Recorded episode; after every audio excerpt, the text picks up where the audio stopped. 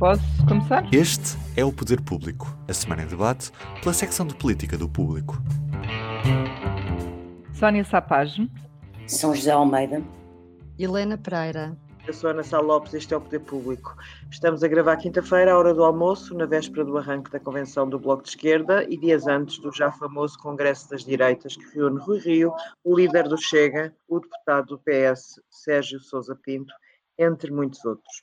E já é conhecido o despacho de pronúncia do Cássio Alminho, que deixa Rui Moreira numa situação muito fragilizada enquanto Presidente da Câmara e candidato independente às autárquicas. Sónia Sapaz, David Justino vem dizer na entrevista pública Renascença que o dito Congresso das Direitas vem normalizar o Chega e que só faltava aos promotores convidarem o PNR, ao mesmo tempo, justifica a ida de Rui Rio porque se sente mais confortável com o facto de também participarem militantes do PS. Como é que comentas isto? Uh, eu acho que um, a participação de Rui Rio nesse congresso, que não é a primeira vez que se realiza, devemos dizê-lo, e ao qual Rui Rio nunca foi antes, é a primeira vez que vai, a participação dele nesse congresso, enfim, vai dar sinais, não é? Vai dar alguns sinais. E, e, eu acho que depende do que ele quer dizer ao partido e ao país. A participação dele ou a não participação depende disso. O que é que ele quer dizer? Quer dizer uh, que a direita pode funcionar como um todo, que a direita se respeita, que o PSD não pode ter medo do Chega ou que o PSD não quer perder palco, é isso que ele quer dizer? Ou quer dizer que o PST jamais se misturará uh, nos mesmos uh, níveis com partidos uh, que defendem ideias antidemocráticas? Porque, ah, na realidade, eles participam exatamente nos mesmos moldes, não é. Uh, não é um participa num debate com uma mesa redonda com outras pessoas, como é o caso do Sérgio Sousa Pinto, por exemplo, que foi muito criticado também no PS por participar, André Ventura, Rui Rio, João Coutinho de Figueiredo e uh, Francisco Rodrigues dos Santos são os quatro líderes que participam com uma intervenção ou a encerrar a manhã de trabalhos ou a encerrar a tarde de trabalhos. No caso de André Ventura é encerrar a manhã, no caso de Rui Rio é encerrar a tarde. Portanto, eles estão praticamente no mesmo patamar e é isso que vai acontecer. Rui Rio vai se pôr exatamente no mesmo patamar que André Ventura. Dirá eles: bom, é igual, somos os dois líderes de um partido, é igual, somos os dois deputados.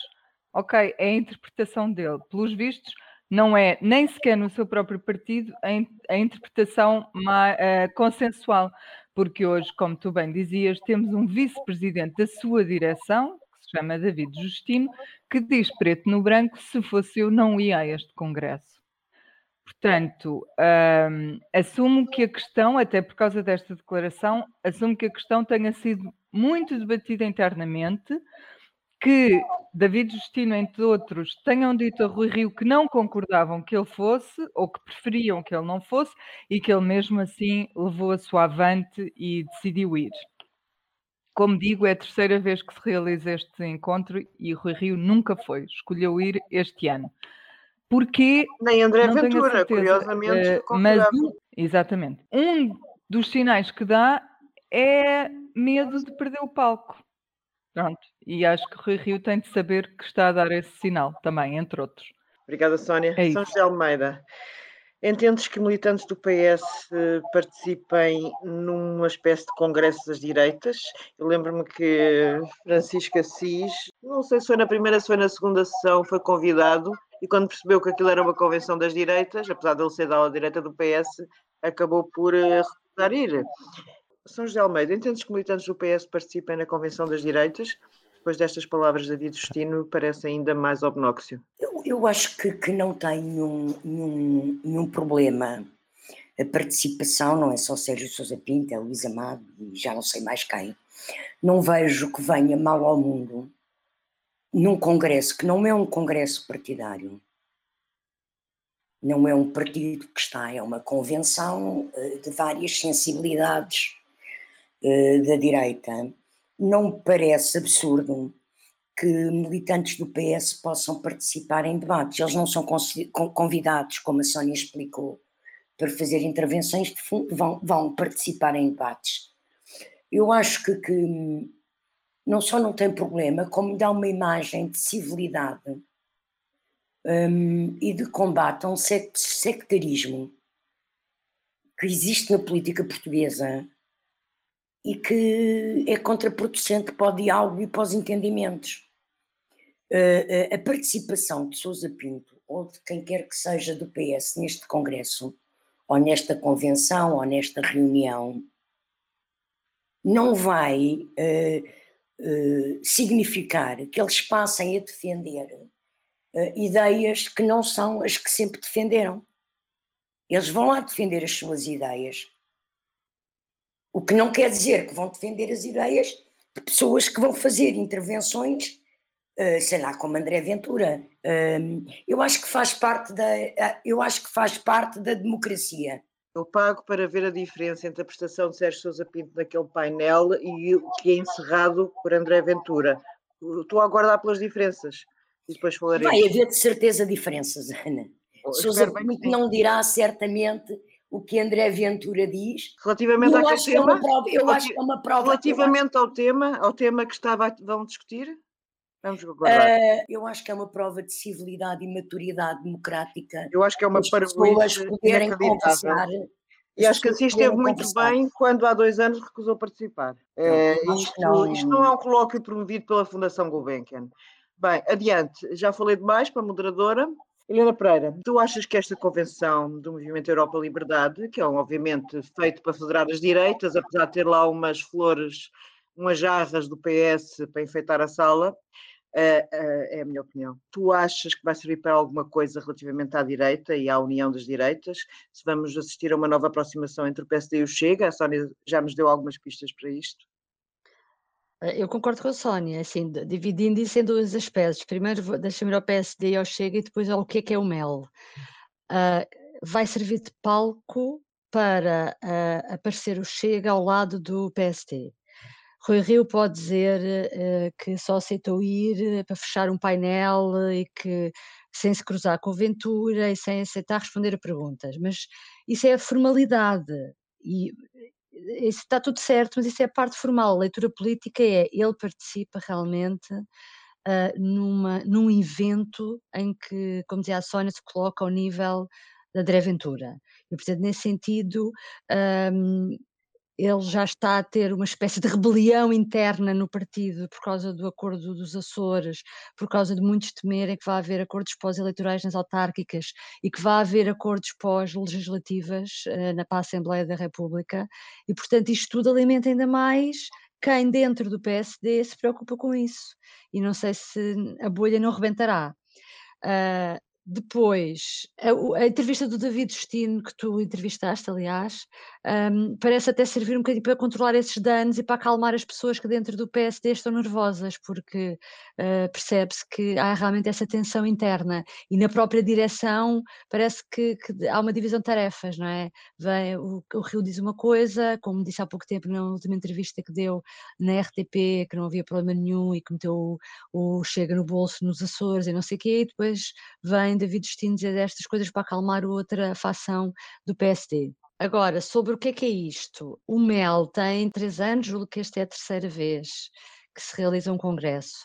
É uma coisa que surge numa altura em que uh, há uma suposta desorientação à direita e, portanto, é mais uma vez uma coisa, em vez de ser o PSD o maior partido da direita a tentar uh, apontar caminhos e soluções e fazer promover ele próprio o debate, vai a reboque de uma recém-criada uh, instituição, por, foi criada, o nome é o Paulo Carmona e o Jorge Marrão, que são dois gestores de direita, mas são dois gestores que não têm cargos políticos e que resolveram criar isto. Uh, e numa entrevista que um deles, o Jorge Marrão, deu ao público aqui em 2018 ou 2019, uh, e foi por causa disso que depois, como tu bem referias, o, Francisco, o, o Paulo Trigo Pereira e o Francisco Assis desistiram de ir a esse congresso, porque ele disse que não queria cá extremismos, que não convidava BEs nem um, na, em PCs, porque um dos problemas da sociedade era esse. Uh, ele até tem várias frases uh, que eu considero, agora lendo isto, considero que são sensatas, mas que não percebo como é que a pessoa que dizia isto há três anos agora foi convidar o Chega, porque ele diz que temos que ser os partidos moderados, do centro, fazer a reflexão, uh, não podemos deixar que a política se fragmente. Uh, Uh, porque isso pode dar origem a surgir novos movimentos populistas, nacionalistas, xenófobos, que vão criar uma tensão nos sistemas políticos. E temos de ajudar o sistema partidário democrático do centro a perceber que tem de encontrar soluções para estas pessoas eu não percebo como é que isto depois é este homem que vem organizar esta convenção para dar palco ao André Ventura. Portanto, este lado aqui ainda me confunde mais. E, portanto, isto é tudo tão estranho que realmente percebo perfeitamente as indignações para, para uh, dentro do PST em relação à presença de Rio e deixa-me só dizer uma coisa, as pessoas do da esquerda, como o Rio dizia no outro dia, ah, porque há muitas pessoas da esquerda que vão. As pessoas de esquerda que vão é o Luís Amado, o Sérgio Sousa Pinto e o Henrique Neto. É verdade que são todas de esquerda, mas estas três pessoas são pessoas que se representam elas próprias, não representam nenhuma estrutura do PS, nem nenhuma grande, uh, uh, grande facção do PS. Vamos lá, lá não tem nada a ver com uh, as figuras do PSD e do Chega que lá vão, que são os líderes. Como é óbvio. Não tem nada a ver. Como é óbvio, mas apesar de tudo, eh, eu, para mim, Luís Amado e Henrique Neto já estão na direita, ainda que eventualmente sejam do PS ou tenham ainda cartão, admito que sim. Eh, Sérgio Sousa Pinto é um caso à parte. Eu considero que Sérgio Sousa Pinto é um caso absolutamente à parte. Não, obviamente não representa nenhum órgão, admitiu-se o secretariado há muitos anos, eh, mas é um deputado, é um deputado do grupo parlamentar do PS e, e com. Enfim, vamos passar para o segundo tema, Uh, caso Selminho, Sónia, tu achas que Rui Moreira devia demitir-se na sequência do despacho da pronúncia, como a editorial já defendeu o nosso diretor Manuel Carvalho? O que eu acho é que, de facto, os partidos têm de definir regras para estes casos, para este tipo de casos, porque já não se trata de um autarca arguído, uh, e eu sei eu sei que Rui Moreira é um autarca independente, portanto, mesmo que os partidos definissem regras muito claras uh, para estes casos ele não seria, uh, pelo menos se fossem regras internas, ele não seria apanhado por elas.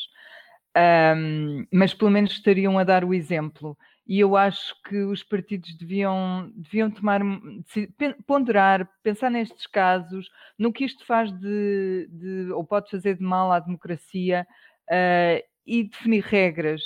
É diferente ter um autarca arguído, qualquer pessoa pode ser arguída até por um crime de, sei lá, qualquer coisa de, que, que não tem a ver com política, nem com cargos públicos, nem com funções que estão inerentes. Uh, mas neste caso já não estamos a falar de políticos arguídos, estamos a falar de pronunciados, pessoas que vão ao julgamento, portanto, que há um juiz que diz que há fortes indícios, como, existe, como diz a, a juíza neste caso, de que eles venham a ser condenados. Um, acho que estas pessoas, até por proteção, para, para não estarem nos jornais todos os dias, para não, não terem de falar sobre os assuntos todos os dias, uh, podiam reservar-se e, nomeadamente, e é aí que eu quero chegar, não se candidatarem.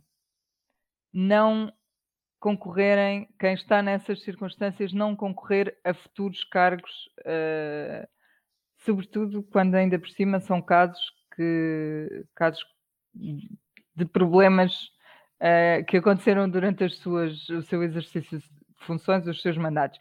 E nós temos vários casos desses uh, nestas autárquicas e já tivemos noutras, não é novidade. Alguns partidos dizem não, não vamos candidatar ninguém, mas acabam por candidatar.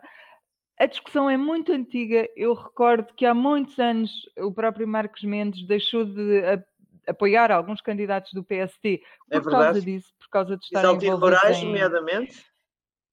Isaltino Moraes é um deles, Valentim Loureiro na altura foi muito criticado, Exatamente. mas foi criticado também porquê? Porque mais uma vez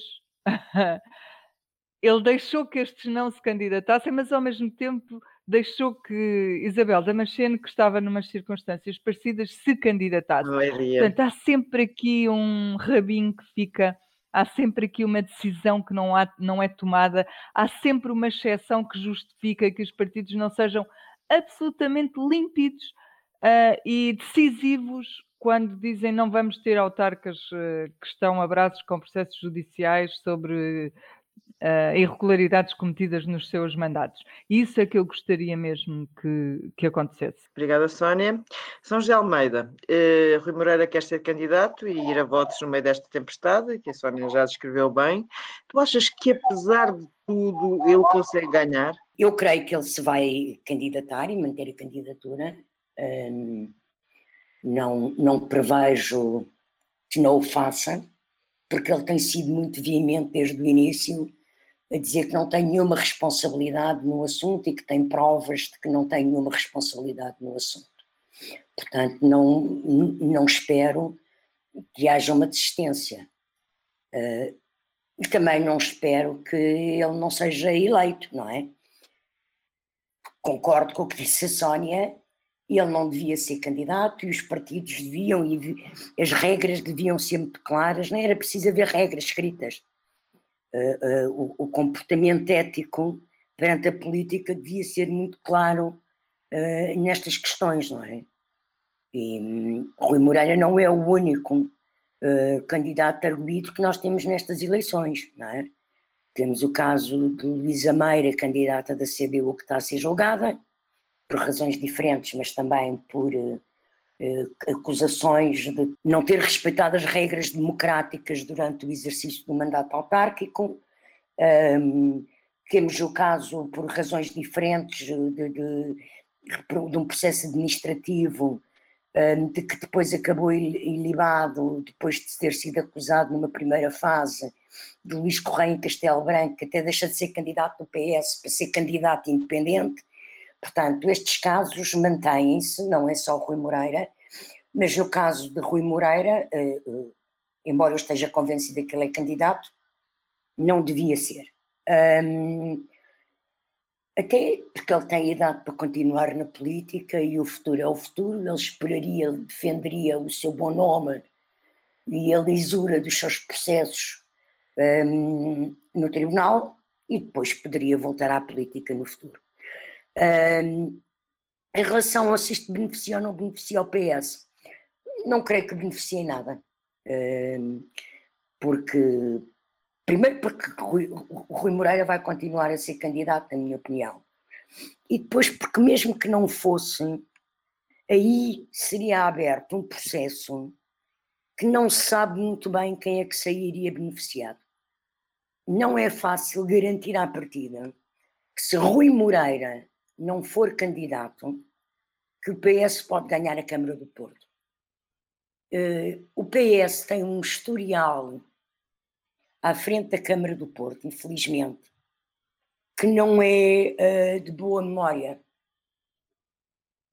Foram muitos anos muito complicados com Fernando Gomes e Nuno Cardoso e que não deixaram boa memória uh, na cidade do Porto. E eu acho que é muito difícil para o PS mesmo sem Rui Moreira, conseguir ganhar a Câmara do Porto novamente. A história tem mostrado isso. Só o faria com uma candidatura, de facto, quase com âmbito nacional, de uma figura nacional. Portanto, não, não, não me parece que mesmo sem Rui Moreira seja fácil para o PS ganhar a Câmara do Porto. Obrigada, São José. A Helena Pereira, eh, a São José está muito renitente em ver um bom futuro para o PS, um futuro luminoso para, para, uma possibilidade de uma candidatura do PS depois deste, do que, desta tempestade que se abateu sobre Rui Moreira, mas Vladimir Feliz estará depois deste espaço de pronúncia mais feliz, como o seu próprio nome indica. Pois, quer dizer, eh, eu não sei se todos os adversários de Rui Moreira perante isto uh, ficam um bocadinho assim feio dizer que estarão mais felizes. Sim, estarão mais no sentido que, à partida, a oportunidade uh, melhora para todos os adversários de Rui porque eu não me recordo de haver um candidato autárquico, um presidente em exercício que se recandidata que, com, em cima, com um julgamento em cima cuja pena é perda de mandato, porque são, têm a ver com um eventual crime cometido no exercício das funções, portanto, eu não me recordo de haver assim uma situação destas, e depois, ao mesmo tempo, hum, este, mas ao mesmo tempo isto é estranho, porque como é que a oposição se está a colocar perante isto? Começas por Vladimir Feliz, ainda não abriu boca sobre o assunto que eu saiba. Uh, ante, na apresentação da candidatura, Rui Moreira vai lá e quando apresenta o nome de Vladimir Feliz até diz uma frase que irritou muito Rui Moreira, que Rui Moreira respondeu-lhe agora, né, uma entrevista esta semana, porque ele diz que o Vladimir Feliz é isto, é isto, é fantástico, não sei o quê, e nunca se aproveitou de um cargo público ou político para fazer negócios em benefício pessoal ou da família. Portanto, no, tiro de partida da candidatura do PSD, Rio deixou logo claro que combatia isto. Agora acontece a confirmação que Rui Moreira vai a julgamento. O PSD tinha prometido para ontem uma, uma reação oficial que não existiu. O, a CDU, que em 2016 foi a primeira a levantar o caso e a apresentar uma queixa do caso Selminho no Ministério Público, Hilda Figueiredo vai dizer vamos deixar a justiça atuar e que está nas mãos de, de Rui Moreira decidir se quer ou não ser candidato e não nos vamos pronunciar. Só o Bloco de Esquerda é que disse claramente que isto não faz sentido nenhum e que uma pessoa com uma, uma acusação destas não tem condições para ser candidato. O PS, pelos nomes que circula, não tem também, está aqui a perder uma oportunidade, a desperdiçar uma oportunidade de reconquistar a Câmara do Porto. Uh, fala-se de José Luís Carneiro, fala-se de Pissarro, fala-se até eventualmente, já se falou de uma figura, agora lembrei-me quando o Sr. José Almeida falava de uma figura nacional, aqui há uns tempos falava-se de Matos Fernandes, mas que agora, julgo eu, está completamente queimado com a polémica das barragens da EDP, mesmo que António Costa estivesse a guardá-lo para tirá-lo de repente, fazer uma remodelação e usá-lo como candidato ao Porto, eu acho que o próprio nome dele já está enfraquecido por causa desta polémica que é grave. Uh, portanto, Portanto, há aqui. Desculpa, Iana, deixa-me só esclarecer-te. O Matos Fernandes já declarou que não seria candidato aqui há uns meses. Eu sei, ele disse isso vinha no Expresso, mas mesmo assim, mesmo assim, eu uh, não fiquei muito convencida. Uh, pronto, isto para dizer que, uh, no fundo, isto é tudo estranho não é? Porque temos uma das situações mais graves em que eu acho que a maior parte das pessoas concorda que não, Rui Moreira não tem condições, não devia, não devia realmente recandidatar-se, e é uma das grandes câmaras do país, olhamos aí à volta e parece que uh, parece que com estes adversários Rui Moreira tem uh, possibilidades de voltar a ser eleito. Eu, por um lado, percebo que ele se queira candidatar, porque senão seria quase uma espécie de assumir o, o problema, não é? Um, e por isso é que acho que devia, que devia haver regras para isto, devia, não devia ser à vontade do freguês. Enfim. Sónia Zapage, a convenção do Bloco de Esquerda começa amanhã, sexta-feira, embora ainda com uma sessão internacional e tal, mas o que, o que é que estás a pensar que o que é que pode sair desta convenção do Bloco? Eu não tenho grande expectativa em relação a novidades que venham desta convenção. Não há propriamente disputas de liderança, uh, há de haver uh, mudanças na equipa, mas uh, nenhum sobressalto, não estou a contar com nenhum sobressalto. Acho até, se tivesse a descrever, que esta vai ser uma convenção de continuidade. muito centrada nas questões de, levantadas pela Covid, muito centrada nas respostas a dar à crise. Eu acho que é isso, sobretudo, que se vai discutir. Pelo menos é isso que, que a moção da líder, são essas as pistas que a moção da líder uh, dá em relação à, à, à, convenção. Discutir a pandemia do ponto de vista económico. Uh, é verdade que não houve aqui uma divergência de fundo do Bloco com o PS e com o governo neste aspecto, portanto, isso pode ser motivo até para discussão interna. Um, depois eu acho que vão, vão ser sempre discutidas, apesar de tudo, uh, as questões que são hoje em dia o dilema do bloco, não é? Aproximar-se ao poder, afastar-se do poder, uh, pagar, pagar a conta da geringonça, não pagar, votar contra o orçamento, não votar, acho que vai andar sempre em torno destes temas. Mas se eu tivesse de definir esta, esta convenção, para mim era a convenção da continuidade. São José Almeida, eh, achas que conseguimos perceber nesta convenção se o Bloco vai continuar separado do governo ou aceitará, como propôs Costa, um novo casamento a seguir ao divórcio? Eu tenho alguma expectativa de que haja alguns sinais um, que possam ser dados sobre uma eventual abertura do bloco a negociações que têm sido assumidas pela líder em intervenções que tem feito uh, e que foram ontem, por exemplo, nós já escrevemos que, que, que, o, que o, o, o, António Costa deu essa, essa pista na entrevista que deu uh, recentemente. Um, também, também já escrevemos que o governo quer uh, que, que, de novo negociar com o Bloco, e isso ontem ficou muito manifesto num debate que houve no Parlamento, uma interpelação do PCP sobre direitos de trabalho, que embora não tenha sido concreta em medidas, como não pode ser nesta altura do campeonato, ainda nem sequer formalmente começaram negociações, mas houve da parte da Ministra do Trabalho, da Solidariedade e da Segurança Social, Ana Mendes Godinho, uma manifesta disponibilidade, respondendo até diretamente a perguntas de, de deputados e, no caso do Bloco, perguntas de José Soeiro, em que ela elencou uma série de áreas em que o, o, o governo está disposto a, a, adotar e a negociar alterações legais um, em assuntos que o Bloco tem, tem levantado e que tem levantou ano passado, por exemplo, nas negociações, levantou algumas questões sobre trabalho um, que, que, e que agora a ministra mostrou essa disponibilidade e, portanto, eu penso que haverá disponibilidade de parte a parte. Se depois vão chegar a acordo no fim, não sabemos, mas eu admito que seja possível, até porque parece-me que o governo não tem outra alternativa senão tentar ao máximo uh, satisfazer as reivindicações uh, dos parceiros de esquerda e, e, e, rentabilizar, rentabilizar isso através da aprovação do orçamento.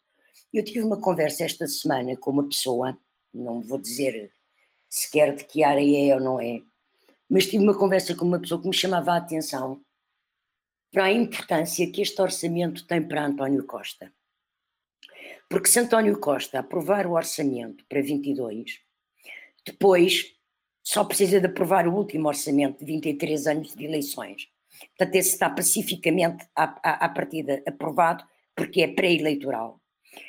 E se António Costa aprovar este orçamento, ele bate um recorde no PS, que é entrar no sétimo ano de, de, de, de ocupação do cargo de desempenho das funções de primeiro-ministro.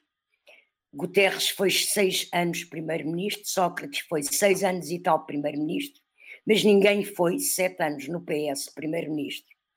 E, portanto, isto também é uma meta que é interessante ter em, em conta nesta, nestas negociações uh, uh, orçamentais. Mas eu creio que vai haver, estou como o Presidente da República, creio que vai haver acordo. Mas o Presidente da República, apesar de tudo, eu fiquei com a ideia que disse que o, iria ser aprovado pelos mesmos que aprovaram o último orçamento. Logo, Sim, mas eu acho que vai ser, PAN. Eu penso que vai ser um pouco mais, que o governo se vai aplicar em que seja também com o Bloco. Helena, o Bloco ganha mais em continuar a, a sua posição de afastamento do governo em futuras eleições ou perde? A verdade é que, apesar de ter caído nas sondagens a seguir ao voto contra, que foi tão criticado por muita gente, e nomeadamente por António Costa, recuperou nas sondagens. Ou seja, os eleitores aceitaram aquele voto contra, aparentemente. Pois, uh, as últimas sondagens dão valores diferentes, mas mantêm sempre o Bloco como a terceira força política.